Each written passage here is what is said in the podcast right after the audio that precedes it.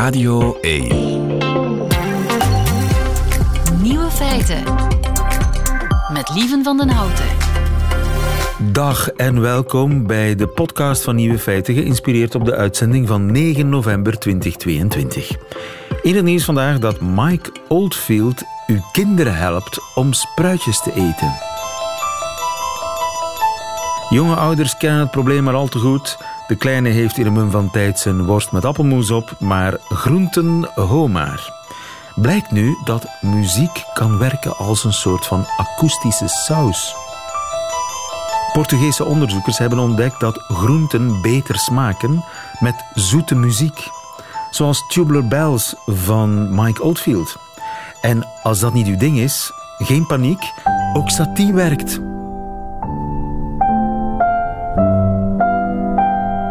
Proefkonijnen in Portugal kregen 50 diverse muziekjes te horen.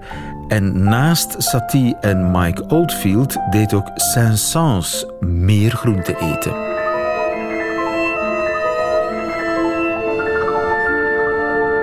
Het heeft te maken met dat getinkel in de muziek, die belletjes. En ik moet zeggen, het water komt me in de mond. Ik hoop dat het straks spruitjes zijn bij het eten. De andere nieuwe feiten vandaag. Geen red wave in Amerika. Wat betekent dat voor Donald Trump en voor de Republikeinse Partij? Er wordt gewerkt aan een neusspray die beschermt tegen alle coronavirussen. Hommels spelen graag met een balletje. En Rick de Leeuw zoekt een nieuw woord voor niet te warm, niet te koud. De nieuwe feiten van professor Koen Lemmens die krijgt u in zijn middagjournaal. Veel plezier. Nieuwe feiten.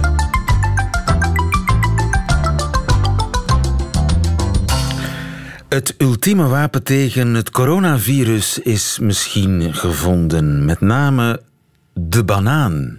Johan Neits, goedemiddag. Goedemiddag. Viroloog aan de Universiteit van Leuven. Het klinkt als een slechte grap, hè? maar het is niet waar. Het, er wordt echt gewerkt aan een geneesmiddel tegen corona en het is echt op basis van een banaan. Ja, dit is een studie uit Hongkong, trouwens een heel, heel mooie studie ook, heel, uh, heel mooi artikel. Maar laten we misschien eventjes schetsen wat de bedoeling is. Dus op het ogenblik um, dat je bijvoorbeeld je gaat met, met nieuwjaar of kerstmis met de hele familie bij oma en opa op bezoek. En dan wil je eigenlijk dat oma en opa liefst niet besmet worden met corona. Dan zou je kunnen denken, oké, okay, laat hen dan bijvoorbeeld uh, een neusspray en een keelspray gebruiken die belet dat als het virus uh, hun neus of keel binnenkomt, dat het uh, uiteindelijk die cellen van het slijmvlies in de neus en de keel niet kan infecteren. Dat is de bedoeling. Of, ja, of stel bijvoorbeeld, u gaat naar een feestje en u weet, er is luide muziek en u moet dicht tegen elkaar hangen om elkaar te begrijpen. Je zit bijna elkaars gezicht te, te roepen. En dat is natuurlijk ideaal om, om coronavirussen, ook andere virussen over te geven. Dan zou je kunnen denken, oké, laat mij voor ik naar het feestje ga, eventjes een neusspray en een keelspray gebruiken om te beletten dat dat virus mijn lichaam binnenkomt. En dus er wordt gewerkt, en ook in dat team eh, in Hongkong, aan actieve bestanddelen die je kunt gebruiken. Zo'n spray, en dus een soort van coating legt op de, het neusslijmvlies, langs de binnenkant natuurlijk, en de keelslijm, het keelslijmvlies om te beletten eigenlijk dat, uh, dat het virus kan binden ja. aan uw slijmvlies en zo uw lichaam binnenkomen. Maar het is dus niet zo dat als je dan besmet bent en het virus is al aan het werk dat je dan met die neusspray het virus onschadelijk maakt of ontwapend op de een of andere manier? Nee, dat denk ik niet. Want eens dat het virus natuurlijk je cellen uh, binnen zit, gaat het beginnen vermenigvuldigen, gaat het ook verspreiden in het lichaam, gaat het ook uh, naar de longen. Hè. En de, dus de vraag is maar met zo'n spray, hoe diep gaat dat in ja. uh, de longen doordringen?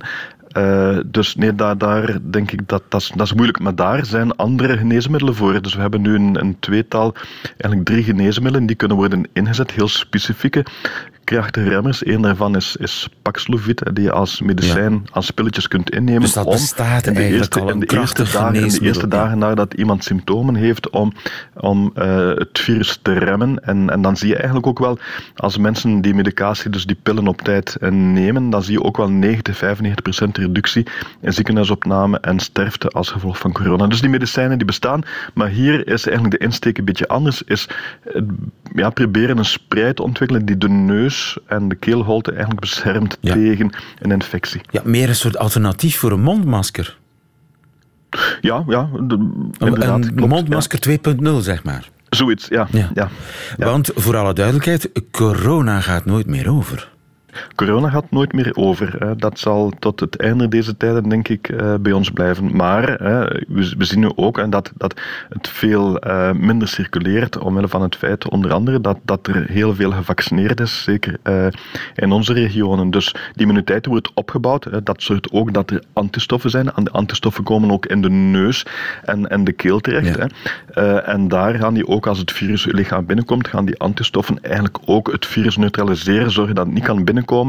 En, en dat is een beetje hetzelfde concept als met die neusspray, maar dan eigenlijk uw lichaam zelf die, die een Ja. barrière opwerpt, opwerpt Ja. ter hoogte van de neus en de keel. Maar be- ik bedoel maar, over een paar jaar kan er een nieuw, ander coronavirus, want we noemen dit nu corona, maar Ja. dit is eigenlijk SARS-CoV-2, hè, of hoe heet het? Of, Ja, de SARS-CoV-2 en we kenden eigenlijk al voor dit virus ten tonele verscheen, kennen we al zes andere eh, coronavirussen. Vier, ik noemde de, de milde eh, neefjes in de familie. Eh, en dan ook twee kwade neefjes in de familie. Dus het SARS van 2003, die- dat in Hongkong ten tonele verscheen. En dan ook het MERS-corona, dat dus in het de, de, Midden-Oosten de circuleert. variatie Dat- is dat- eindeloos. Zal die neusspray ja. tegen alle coronavirussen, ook die mogelijkerwijs die in de toekomst nog moeten ontstaan, Ja, ja, ja, helpen? ja, ja. Ja, dus, dus in dit geval, eh, wat dus het actief bestanddeel dat men uit bananen haalt, blijkt eh, te werken tegen alle corona's die we nu kennen, ook tegen dat MERS bijvoorbeeld. Ah, Eh, en, en dat zal ook wel zijn met nieuwe corona's die in, in de toekomst zullen verschijnen. En waarom is dat? Dat is eigenlijk omdat op het, dus je kent op het partikeltje zelf, het coronapartikel, heb je de steekseleiwitten die eruit steken en die hechten zich eigenlijk aan, aan de neus en de keelmucosa. Eh, wel, daarop zitten suikers. Hè. En eh, die, eh, dat bestanddeel uit bananen, is een lectine, dat bindt aan die, aan die suikers. En die suikers zitten op alle eh eh, steekseleiwitten van coronavirussen. Dat is geen glucose, dat is geen fructose. Dat is in dit geval een andere suiker, mannose. Hè. Maar dus die, die, dat, dat lectine uit die bananen bindt aan die suikers en belet dan eigenlijk dat het steekseleiwit kan binden aan onze cellen in onze neus en keel. Ja, je pakt het virus als het ware bij de stekeltjes. Je pakt het bij de steekseltjes, steekseltjes bij, bij zijn lurven. Ja. Met, met dank aan de banaan. En die neusspray, eh, wordt die binnenkort verwacht? Of is dat een kwestie van jaren of eerder? Ik, ik denk dat het vooral nu een, een interessante academische oefening is. Er zijn ook andere teams. Verleden week was er ook een publicatie in Nature met dan een, een, een, een klassiek, dus een molecule dat meer lijkt op een klassiek eh, medicijn. Want al bij al eh, zijn die lectines uit bananen en planten niet zo heel makkelijk om, om mee te handelen. Wij werken ook samen met het Rode Kruis hier in, in Vlaanderen om eh, aan de hand van bepaalde antistoffen die we dan ook in de neus kunnen inbrengen en de keelholte als een spray te beletten dat, dat mensen kunnen worden geïnfecteerd. Maar de- vraag is natuurlijk, ja, hoe lang blijft die spray daar in de neus? Want eh, dat, dat slijmvlies heeft natuurlijk als taak om alle rommel naar buiten te werken. Dus als je daar die, op, op, die, die spray op, op eh, loslaat, hoe lang blijft dat actief bestanddeel daar? hoe diep gaat het dus, ook ja. door in de longen? Want als je natuurlijk op een feestje zit, kan je ook druppeltjes inademen die diep tot in de longen gaan. Eh, ja, hoe diep gaat die spray? Zal het daar voldoende aanwezig zijn? Dus nog heel veel vraagtekens eigenlijk, eh, maar op zijn minst een interessante piste om te bekijken. Ja, we wachten af of die spray er komt en hoe effectief die zal zijn. Dankjewel, Johan Neits. Goedemiddag. Dag. Het ontbreekwoord. Rick de Leeuw gaat op zoek naar woorden die in onze taal helaas nog niet bestaan. Een woord zoals degelidee. Sinds vorige week is dat toegevoegd aan de uitgebreide woordenschat van de Nederlandse taal. Degelidee. Eh degelidee, hè? Klinkt goed, hè? Ja, die idee, ja. Eh, Ruud Hendricks, goedemiddag overigens. Hoofdredacteur bij. Van Dalen. Degelidee, een, een idee waarvan je weet, het klinkt fantastisch, maar het komt er nooit. Komt er nooit. Eh, goedemiddag, ook Rick de Leeuw, de held van deze kweesten. De man die eh, op zoek gaat naar nieuwe woorden. Goedemiddag. Goedemiddag. Je bent er toch, inderdaad. Dag Rick. Eh, welk woord zochten we deze week eigenlijk? We zochten deze week naar een Nederlands woord voor de temperatuur waarin je het niet warm en niet koud hebt, maar eigenlijk precies goed. Juist ja. Je kunt moeilijk zeggen, ik ben precies goed qua temperatuur. Klinkt, dat is omslachtig. Dat kan Dit is beter. omslachtig. Daar zou één woord voor moeten komen. Hoe voelt dat? Precies tussenin, precies goed. En de luisteraar van Radio 1 die ja, heeft zijn fantasie doen werken en heeft Absoluut. jou en ons eh, ja, bekogeld, bedolven. Ja, het, het, het bleek een zeer actueel onderwerp. En dat merkten we inderdaad aan de hoeveelheid reacties. Veel dank daarvoor. Eh, meermaals werd knus of knussig voorgesteld. En dat betekent volgens Van Dalen zoveel als aangenaam, gezellig. En dat is natuurlijk iets waar we allemaal behoefte aan hebben. Maar dat maakt knus nog geen temperatuurgerelateerd woord. Hmm, we zouden het kunnen uitbreiden, eventueel. Ruud, kan dat? Eventueel. Dat je, dat je een Je woord... kunt, ja, natuurlijk. Je kunt een bestaand woord Ja. altijd eh, overdrachtelijk, heet dat dan, hè, Ja. gaan gebruiken. Heb je het koud? Nee hoor, ik heb het knus. Hmm. Ja, nee, hè, nee, nee, nee, nee, nee, nee, nee, nee, nee, nee, nee, nee, nee, nee, nee. Oké. Ook werd een aantal keren het aan de culinaire wereld ontleende à point gesuggereerd. Schitterend, maar als we streng zijn, het is Frans en het zijn twee woorden. Ja, oké. We kunnen het ook aan elkaar schrijven, à point. Ja, tuurlijk. Maar dan, Ja. dan wordt het moeilijk leesbaar. maar- Oké, nee, ga door. Maar misschien is, is een rosé voor de jury een aanvaardbaar alternatief. Rosé. Ik voel me helemaal rosé. rosé. Dat, dat, dat lijkt alsof je een beetje in de wind bent. Ik ben een beetje rosé. Ik ben een beetje rosé. Ja, Ja? ja, oké. ja. Nee, Oké, eh, we schuiven hem door. Daarnaast kregen we veel woordspelingen en samentrekkingen binnen. Primatuur, confituur, gradioos, tempiaal. Ze kwamen in alle soorten en maten. Maar wij weten inmiddels dat de juryvoorzitter er geen groot liefhebber van is. Laten Toch, we zeggen, Ruud? helemaal geen liefhebber. Oké. Oké, dat is duidelijk. Luisteraar, eh, doe je voordeel mee. Uh, Joke Soeteme en wij wist tenslotte ons te vertellen dat de perfecte temperatuur in haar dialect just van sloek is. Just van sloek. Kennen jullie dat? Just van Sloek. Is dat beneden van of boven Wustwezels? Ik, Ik heb er echt nooit van gehoord. Nee. nee. Dus eh, die halen allemaal je top 3 of top 6 of top 10 of top 5 niet. De top 6 inderdaad. Zijn we er klaar voor? Ja hoor. Wart van de Gaar stelt het ik-punt voor. Temperatuur kent al een vriespunt, een kookpunt, een eikpunt... en nu dus ook een ik-punt als het aan Wart van de Gaar ligt. Oké. Het is natuurlijk geen bijvoeglijk naamwoord. Hè? Ik voel me ik-punt is ook een beetje vreemd. Ja, ik voel me vries. Dat is- dat is waar, punt. dat is waar. Ik voel me kookpunt. Nee, nee, nee. Dat, dat geldt Ja, ja. Ja. eigenlijk ook voor de Daarvoor heb maar je daar valt... een Van Dalen man nodig om dat Ja. onmiddellijk te, in te schatten. Goed. Precies. Voor de volgende, daar valt misschien iets aan te passen nog. Dirk Schoenaars stelt voor goudlokjes weer. Naar het sprookje over goudlokje waarin alles niet te groot en niet te klein, niet te warm, niet te koud, maar precies goed moet zijn. Dus ik voel me goudlokje. Goudlokje. Z- zou met een kleine aanpassing kunnen. Ja, ja. Ja. veel uitleg Er nodig. hoeft hè? veel uitleg, Ja, ja. Oké. Nee, nee. Sorry Dirk. Wordt hem niet. Ja. Opmerkelijk is dat Rob van Vlierde veltig suggereert en dat Stijn Meuris huidsig voorstelt. Stijn en voor beide valt veel te zeggen. Naam komt bekend voor. Ja, ja, ja, ja, De man die huidzig heeft geïntroduceerd in de Nederlandse taal, denk ik. Oké. Stijn Meuris, huidsig. En Rob van Vlierden, veltig. Dat is een En beetje er valt hetzelfde. veel te zeggen. Want Ja? De huid of ons vel is immers de plek waar de confrontatie tussen onze eigen temperatuur en die van de wereld om ons heen plaatsvindt. Dus dat je het daar, als je op het moment dat je, dat je niet je bewust bent van het feit dat er een verschil eh, optreedt, is dat misschien wel veltig of huidsig. Oké, het, het enthousiasme is niet te stuiten van eh Hendricks. Maar ik denk... Ik doe zo mijn best. Ja, ik Ja. weet het. Ik weet het. Oei, Oké, eh, Oei, het ziet er Marnik- donker, donkerbruin, eh, moeilijk, eh, zwaar. eh, het, wordt, het wordt een spannende. We zijn er nog niet, we zijn er nog niet, we zijn er nog niet. Eh Marnik Bijloos zegt tempok.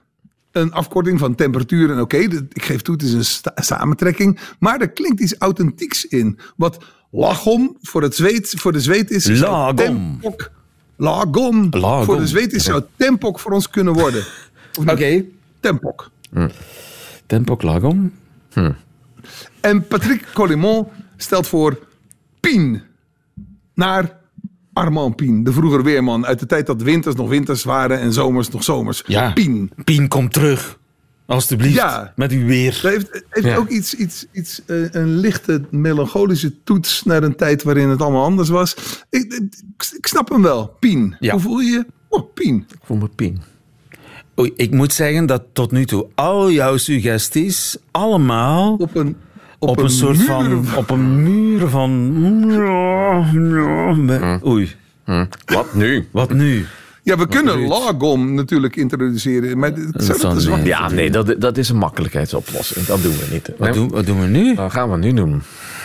Ja, Ruud, heb jij een beter idee? Nee, deze keer heb ik ook geen beter idee. Ik heb, eh, ik heb nog eens gekeken. Er bestaat zo een, een, een database van vertalingen. En ik ben eens gaan kijken hoe wordt lagom vertaald heel vaak. Wel, Ja. er is geen één woord dat meer dan eens voorkomt. Het is zo juist goed, gepast, net toereikend. Ja. Dus, maar ja, dat zegt niks over hoe voel ik me nu niet warm, niet koud. Maar dat zegt vooral is- hoe moeilijk het is om zo'n woord ja. te vinden. Ja. Dus ik denk dat we onze verwachtingen een beetje lager moeten spannen. Ja. En gewoon gaan voor het, de best mogelijke, de lagom oplossing, zeg maar. Nou, dan, dan ga ik voor die van Stijn Meuris. Ja? Ja. Hij voel, ik voel me- huidzig. ik voel me een beetje huidzig. Ik Huidzig. voel me huidzig. Helemaal huidzig. Lekker in je vel. Ja. Veltig, huidzig. Ja, ik vind huidzig klinkt iets vriendelijker vind ik dan veltig. En Pien? Ik vond Pien eigenlijk wel oké. Maar Pien, maar Pien, wat? Het is voorbij, Pien. Is Nee, nee, dat is niet dat Pien voorbij is, maar... ehm, Nee, je hebt zo, zo niks concreets waar, waar je denkt van... eh, dat, dat, dat, dat associeer ik met temperatuur of met een gevoel. Ik, hè. Maar ja, wie ben ik? huidzig. Juryvoorzitter. Ja, maar dat ja. ben je. Ja. Dus eh, we, we hebben hem. Het woord huidzig. ja. Oké, genoeg. Zo goed was hij nu ook niet. Maar hij komt op de ontbreeklijst. Huidzig, we zijn er toch blij mee. Eh, Rick, heb jij een nieuw woord? Ja, eh, Thijs van Nest heeft een pertinente vraag. Het is een herkenbaar fenomeen. Je staat in de kroeg en je beslist: dit is de laatste. Het is goed geweest. De ketel zit vol. Eh, genoeg gedronken. Maar vervolgens, om wat voor reden ook, besluit je er toch nog eentje te nemen. Het overkomt de besten. Maar bestaat er een woord voor dat ene laatste pintje te veel? Goeie vraag. Vraag. Dat is een zeer goede vraag. Het fatale glas. Dat, eh, dat, je, dat over het kantelpunt heen heeft gevoerd. Aha, aha, aha. Dat zoeken we dus. Ja. Ja, Oké, goede opdracht. Eh, ik zou zeggen, laat uw eh, fantasie de... Ik heb er nu al trek in. dat, dat begrijp ik. Eh, de- mensen kunnen reageren als u een idee heeft eh, over dat, een woord, een ontbreekwoord, een nieuw woord voor dat laatste pintje te veel. Laat het ons weten via de Radio 1 app of de Facebookpagina van Rick de Leeuw. Dankjewel en tot volgende week. Ruud en Rick.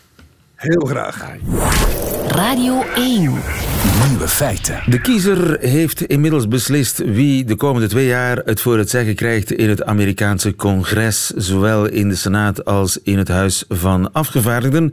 Ook moesten nieuwe gouverneurs verkozen worden in diverse staten. De uitslag is nog niet helemaal bekend, maar de voorspelde monsteroverwinning voor de Republikeinen, de Red Wave zoals dat heet, die komt er niet. Michiel Vos, goedemorgen moet ik tegen jou zeggen in New York. Goedemorgen, lieve. Michiel, eerst en vooral eh, staan me toe te informeren naar de gezondheid van meneer uw schoonvader.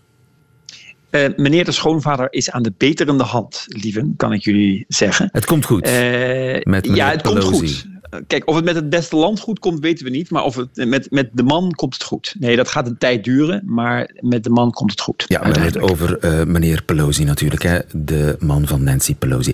Eh, jij bent Ja. net wakker. Heb je enig idee eh, hoe het er nu voor staat? Bijvoorbeeld met de Senaat, waar zitten we naar te kijken? Nou, we zitten te kijken naar inderdaad die red wave, die er dus niet is. Dat zeg je heel terecht. Eh, dat wil zeggen, de Senaat is nu 48-48. Hè, Er zijn dus nog een aantal races die niet bekend zijn. Dus we weten niet wie in de Senaat uiteindelijk de meerderheid gaat krijgen of gaat houden. Eh, nu zijn de Democraten dat. Kunnen de Republikeinen dat omzetten, dat is een beetje onduidelijk. Het was De 50-50 grootste- en het is nu 48-48 geloof ik. Ja, dat wil zeggen dat er nog een paar, hè, een paar races zijn nog niet bekend. Of daar, is- daar is het zo krap dat we het nog niet weten. De grootste verrassing is wellicht wel dat in Pennsylvania Mehmet Oz, Dr. Oz, bekend van Oprah, niet heeft gewonnen als republikein tegen de democraat Fetterman. Dat is een voorbeeld van een senaatzetel die de republikeinen eigenlijk nodig hadden in de meeste scenario's om de Senaat om te zetten naar hun meerderheid. Dus de vraag is of dat nog gaat lukken. Er zijn nog wat races in het westen die nog niet duidelijk zijn, maar het wordt wel moeilijk. Ik, ik dat, dat, het, weet niet of dat zomaar gaat gebeuren, die Senaat in Republikeinse handen. En dan het Huis van Afgevaardigden. Daar is het ook niet helemaal duidelijk, al is daar de kans groter dat de Republikeinen wel de meerderheid krijgen. Daar gaat het om, hè, je moet dan 218 van de 435 zetels in totaal krijgen. Daar is geen van beide partijen is daar. De Republikeinen zijn daar dichter in de buurt en het ziet er naar uit dat ze dat zouden kunnen halen, maar het is geen gegeven. Ook daar is het weer dat de me- eh, grofweg gezegd, districten en staten in het oosten van het land zijn natuurlijk eerder bekend door tijdverschil dan staten in het westen of staten waar het heel nauw is en waar de verschillen heel klein zijn. En dan duurt het ja, misschien wel uren, maar zeker nog misschien wel dagen voordat we dat echt weten. Ja, en misschien moet de rechter zich nog eh, over bepaalde dingen uitspreken, want er, zijn, er lopen al rechtszaken ingespannen, aangespannen door republikeinen. Ja, dat, is, dat hoort tegenwoordig bij elke verkiezing. Elke twee, vier jaar, presidentieel of niet, midterm, congressioneel, worden er tegenwoordig overal rechtszaken over aangespannen. Er is natuurlijk een enorm wantrouwen, vooral bij rechts, opgestookt door Donald Trump, naar aanleiding van 2020, dat het systeem, en even heel kort door de bocht, niet kan worden vertrouwd. Daar, dat leidt tot een gebrek aan vertrouwen. En dat leidt dan weer tot mensen die zeggen: we moeten rechtszaken aanspannen, we vertrouwen het systeem niet, er wordt verkeerd geteld, er zijn computers, er zijn geen paper ballots, waar zijn de afprints? Eh, Nou, dat, eindeloos kun je daarover vechten. Dat gebeurde in 2020 natuurlijk.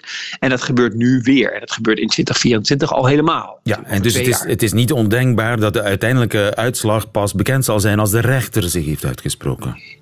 Ja, het zou best in een raar scenario, als het heel krap blijft, bijvoorbeeld 50-50 of 49-49, en we hebben nog twee, twee nodig in de Senaat bijvoorbeeld, en we moeten wachten op een rechtszaak, ja, dan kan dat weken duren. We moeten ook nog bijvoorbeeld wachten in Georgia, dat is een hele bekende hè, Herschel Walker, footballplayer, republikein, tegen eh, Warnock. eh, de Reverend Warnock, dat is een senaatsrace waar ook het hele land naar zat te kijken. Net zo'n beetje als die van Pennsylvania. Die is nog niet duidelijk. Daar zijn beide kandidaten onder de 50.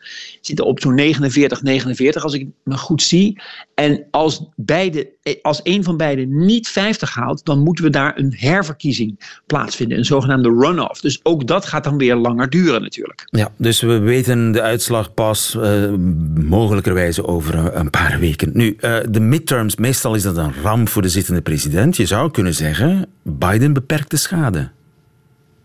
Ja, dat moet je wel zeggen. Biden is niet populair. Er zijn economische tegenwind, er is inflatie, er is eh, criminaliteit. Er zijn alle onderwerpen waar republikeinen meer over praten dan, over dan democraten. Maar de red wave, de afstraffing in de eerste midterms van een zittend president, die is gewoontegetrouw. Zie Bill Clinton in 1994, zie Barack Obama in 2010. Dan verliezen ze hun shirt, maar dat gebeurt Biden dus niet. Dat overkomt hem niet. Misschien verliest hij het huis. Dat zou een gemis zijn voor hem, eh, wetgevend gezien. Maar het is niet zo dat hij opzij wordt gebulldozerd door een rode golf van republikeinen die, laten we zeggen, met in het kielzog van een Trump, die weliswaar niet verkozen kon worden natuurlijk gisteren, hè, die nergens op de ballot stond, maar die natuurlijk wel de grote inspirator is van deze al dan niet rode golf. Dat is eigenlijk niet uitgekomen. Dus dan moeten de Republikeinen ook terug naar de tekentafel, naar de, naar de designtafel, om te kijken wat moeten we eigenlijk met Donald Trump in de komende twee jaar. Want de beste man heeft meerdere malen aangekondigd dat hij gaat aankondigen. Zo doen we dat tegenwoordig. We kondigen aan dat we gaan aankondigen. Eh, maar is dat, wel, is dat wel een goed idee? Pre-aankondigen. Ja, Ja. ja, ja, ja, pre-aan. Maar dat, is dat wel een goed idee? Dat we ons lot zeg maar geven aan hem? Of bijvoorbeeld een gouverneur, want jij zei al heel terecht helemaal in het begin, er zijn ook gouverneurverkiezingen geweest eh, gisteravond. Bijvoorbeeld één daarvan, DeSantis uit Florida, die met een overweldigende meerderheid meteen aan het begin van de avond al bekend was en werd herkozen. Dat is iemand die zal zeggen, luister, ik ben een zittend gouverneur, ik ben herkozen met enorme cijfers.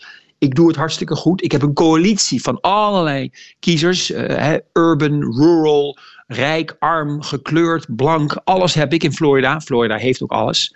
Ik moet degene worden die de partij gaat leiden tegen Biden of niet Biden, een democraat in Ja. 2024. Want je zou kunnen zeggen, de Republikeinen zijn de jongste jaren danig veranderd. Vroeger waren ze een soort traditioneel rechtsconservatieve partij. Ze zijn nu geradicaliseerd naar een alt-right partij. Volop de Trump-kaart gekozen. Als dat niet de verwachte winst oplevert, ja, wat dan met die Grand Old Party? Ze gaan daar de knoop moeten doorhakken. Blijven we achter Trump aanrennen of keren we terug naar de roots? Ja, dat is een beetje de vraag. Keren we terug naar onze, zeg maar, eh, eh, country club roots. Met van die b- bruin, met een vouw erin geplakte broeken en met een keurig hemd. Staan we daar over onze zaken te praten. Dat is de Grand Old Party waar jij over praat. Of inderdaad, blijven we die geradicaliseerde, populistische, Trumpian partij. Waar zo iemand als DeSantis in past, maar ook weer met een verschil. En dan is het ook de vraag: is Trump niet een stoorzender voor de Republikeinen? Hij heeft natuurlijk alles naar zich toegetrokken, ook in de afgelopen twee jaar. Is dat slim? Dat zie je nu een beetje. Het antwoord gaat eraan zitten komen. Misschien is dat niet al te slim, want die rode golf onder zijn leiding, zeg maar, ook met vol veel kandidaten gisteren die natuurlijk election deniers zijn. Dat is een, tegenwoordig een, een soort label wat aan je kan worden gehangen. Dat betekent dat je de 2020 verkiezingsuitslag Ja, meedoen, meedoen aan verkiezingen erkent. die je eigenlijk ontkent. Ja, meedoen aan verkiezingen, vervolgens te zeggen: verkiezingen, dat doen we niet aan. We Ja. doen alleen aan verkiezingen als ik win. Nou, daar zijn ook die kandidaten hebben niet allemaal gewonnen. Niet, ook niet allemaal, in grote getalen niet. Ook daar is de vraag: ging dat niet te ver voor de gemiddelde kiezer? Dat wordt een gewetensonderzoek eh, op heel wat kantoren van eh, republikeinse strekking. Maar intussen, zoals gezegd, moeten we nog afwachten hoe dat huis en hoe die senaat er definitief zal uitzien als de uitslag helemaal bekend is. Michiel Vos, nog een fijne dag daar in New York. Goedemiddag. Dankjewel. Dag, dag.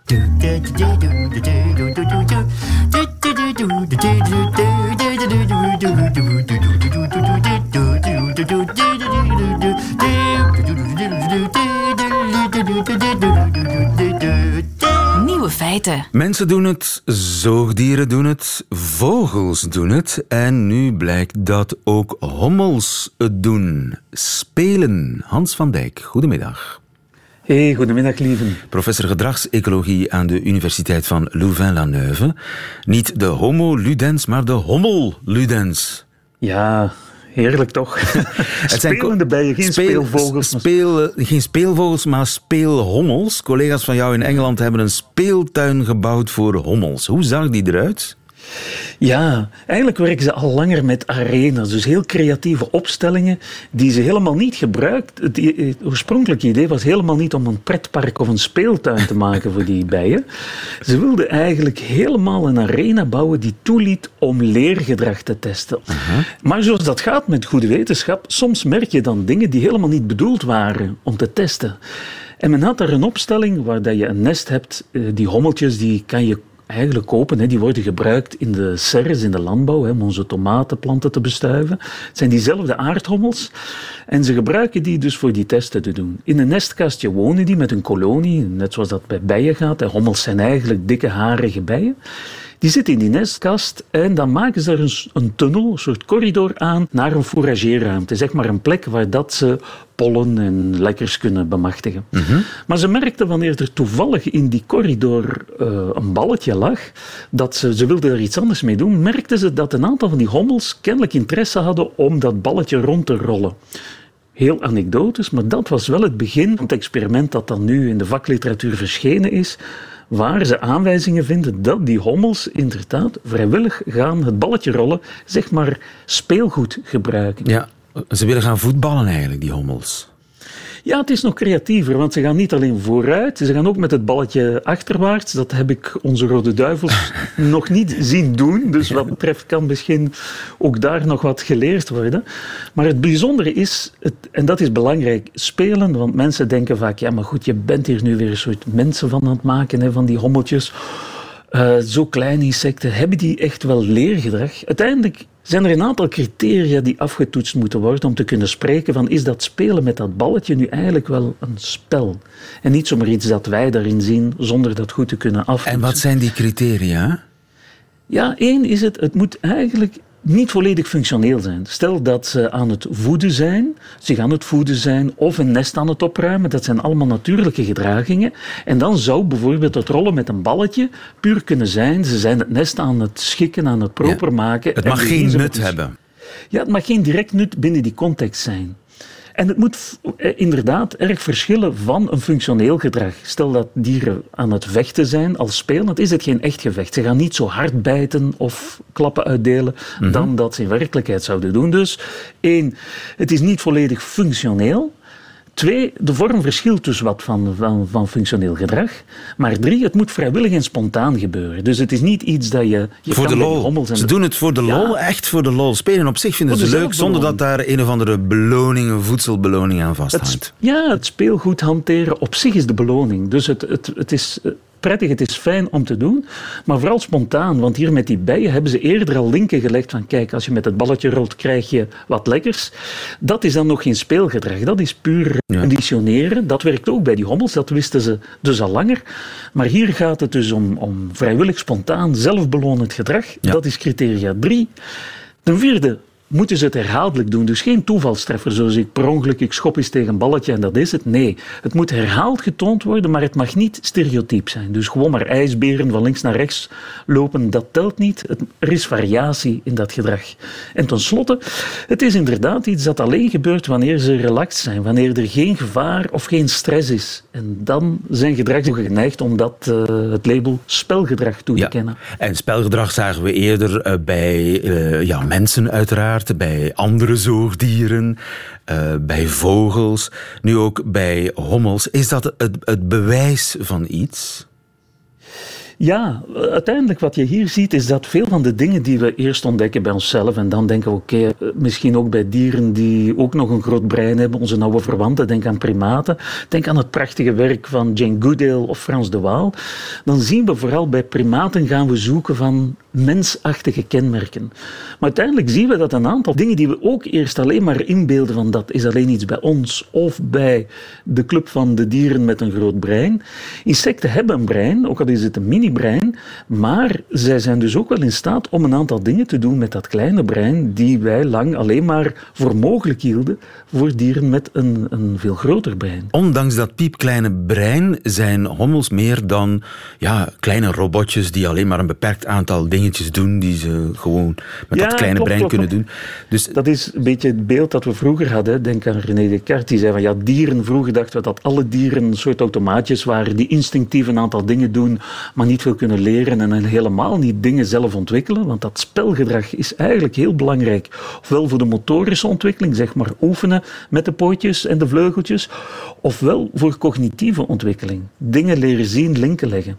Want wat ze hier trouwens heel mooi in die arena, in die experimenten hebben gezien, is dat wanneer de bijen spontaan vaker naar de speelkamer gaan, want als ik daarnet zei, je hebt een nestbox en een plaats waar ze voedsel vinden die verbonden zijn met een tunnel, ze konden dan zelf de afslag nemen naar een speelkamer, ja of nee. In zit het spontane. En ze kiezen dan vaker voor de, het kamertje waar die losse balletjes zitten. Want ze konden ook kiezen voor een kamer waar vaste ballen, waar ze niet mee konden rollen. En ze hebben duidelijk een voorkeur voor die losse balletjes waar ze mee, mee kunnen spelen. en liever spelen dan eten. Ja, ja ze komen, het staat ook los van het eten, want dat is belangrijk. Want anders zie je dat je een conditionering legt van kijk, als je met het balletje rolt, krijg je eten. Ja, ja, Dat is nog geen spelgedrag. Dat is iets dat je heel veel dieren kan, kan, kan aanleren wanneer het puur om beloning gaat. Maar dan heb je niet het criterium vrijwillig, spontaan, zelf belonen. Ja, En dus, met dat eh, slim experiment hebben ze dat wel kunnen doen. Juist, en dat is het bewijs dat die hommels eigenlijk dichter bij ons staan dan we dachten, emotioneel. Nee, nee, ik zou het eh, niet dichter bij ons. Ik denk dat we net moeten, en dat is zo fascinerend, dat we zien levensvormen die ver van ons staan, hebben soms ook kenmerken die wij specifiek voor ons of voor zoogdieren of misschien vogels zien.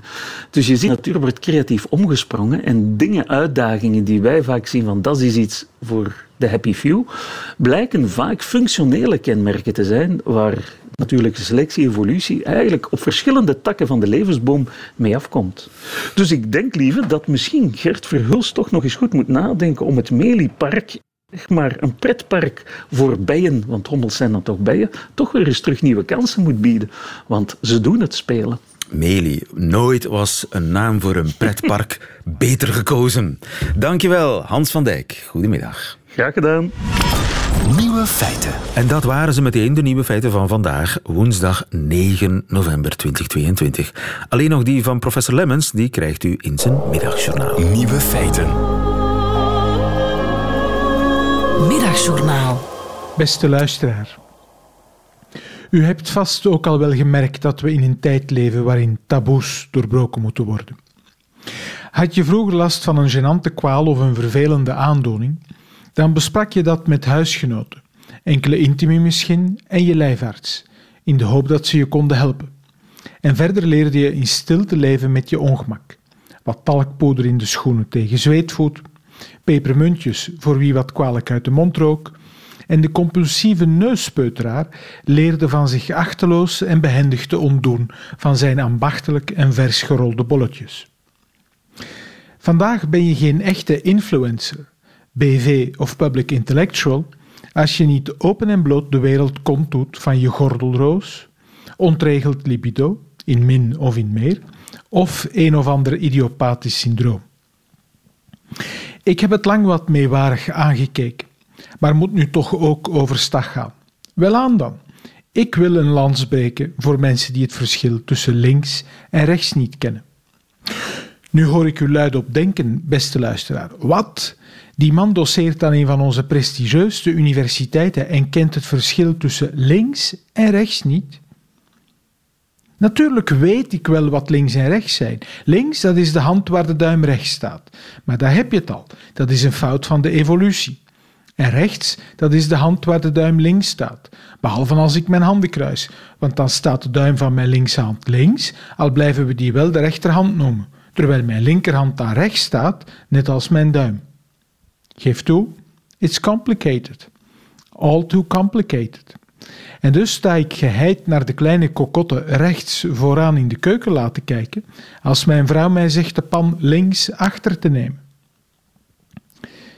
Maar net zoals de stotteraar zijn ademhaling controleert om een hapering te maskeren, heb ik een trucje gevonden. Als men mij bijvoorbeeld de weg vraagt, dan gesticuleer ik uitgebreid. Daar moet u afslaan. En de tijd dat ik met mijn arm de brede beweging maak, kan ik nadenken. Links. En vervolgens gaat u, en hop, daar gaat mijn rechterhand al de lucht in. Rechts.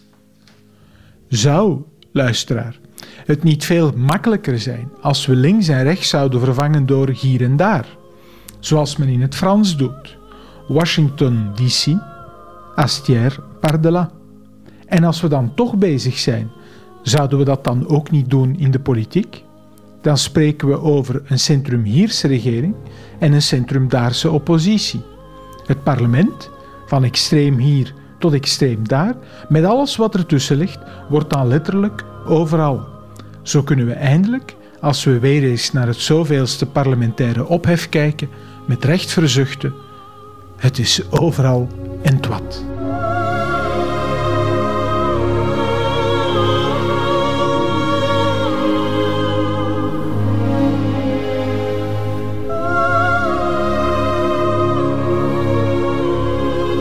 Praktische problemen één adres. Professor Koen Lemmens, professor Mensenrechten in Leuven en Brussel. Meteen het einde van deze podcast hoort u liever de volledige nieuwe feiten, de uitzending zelf.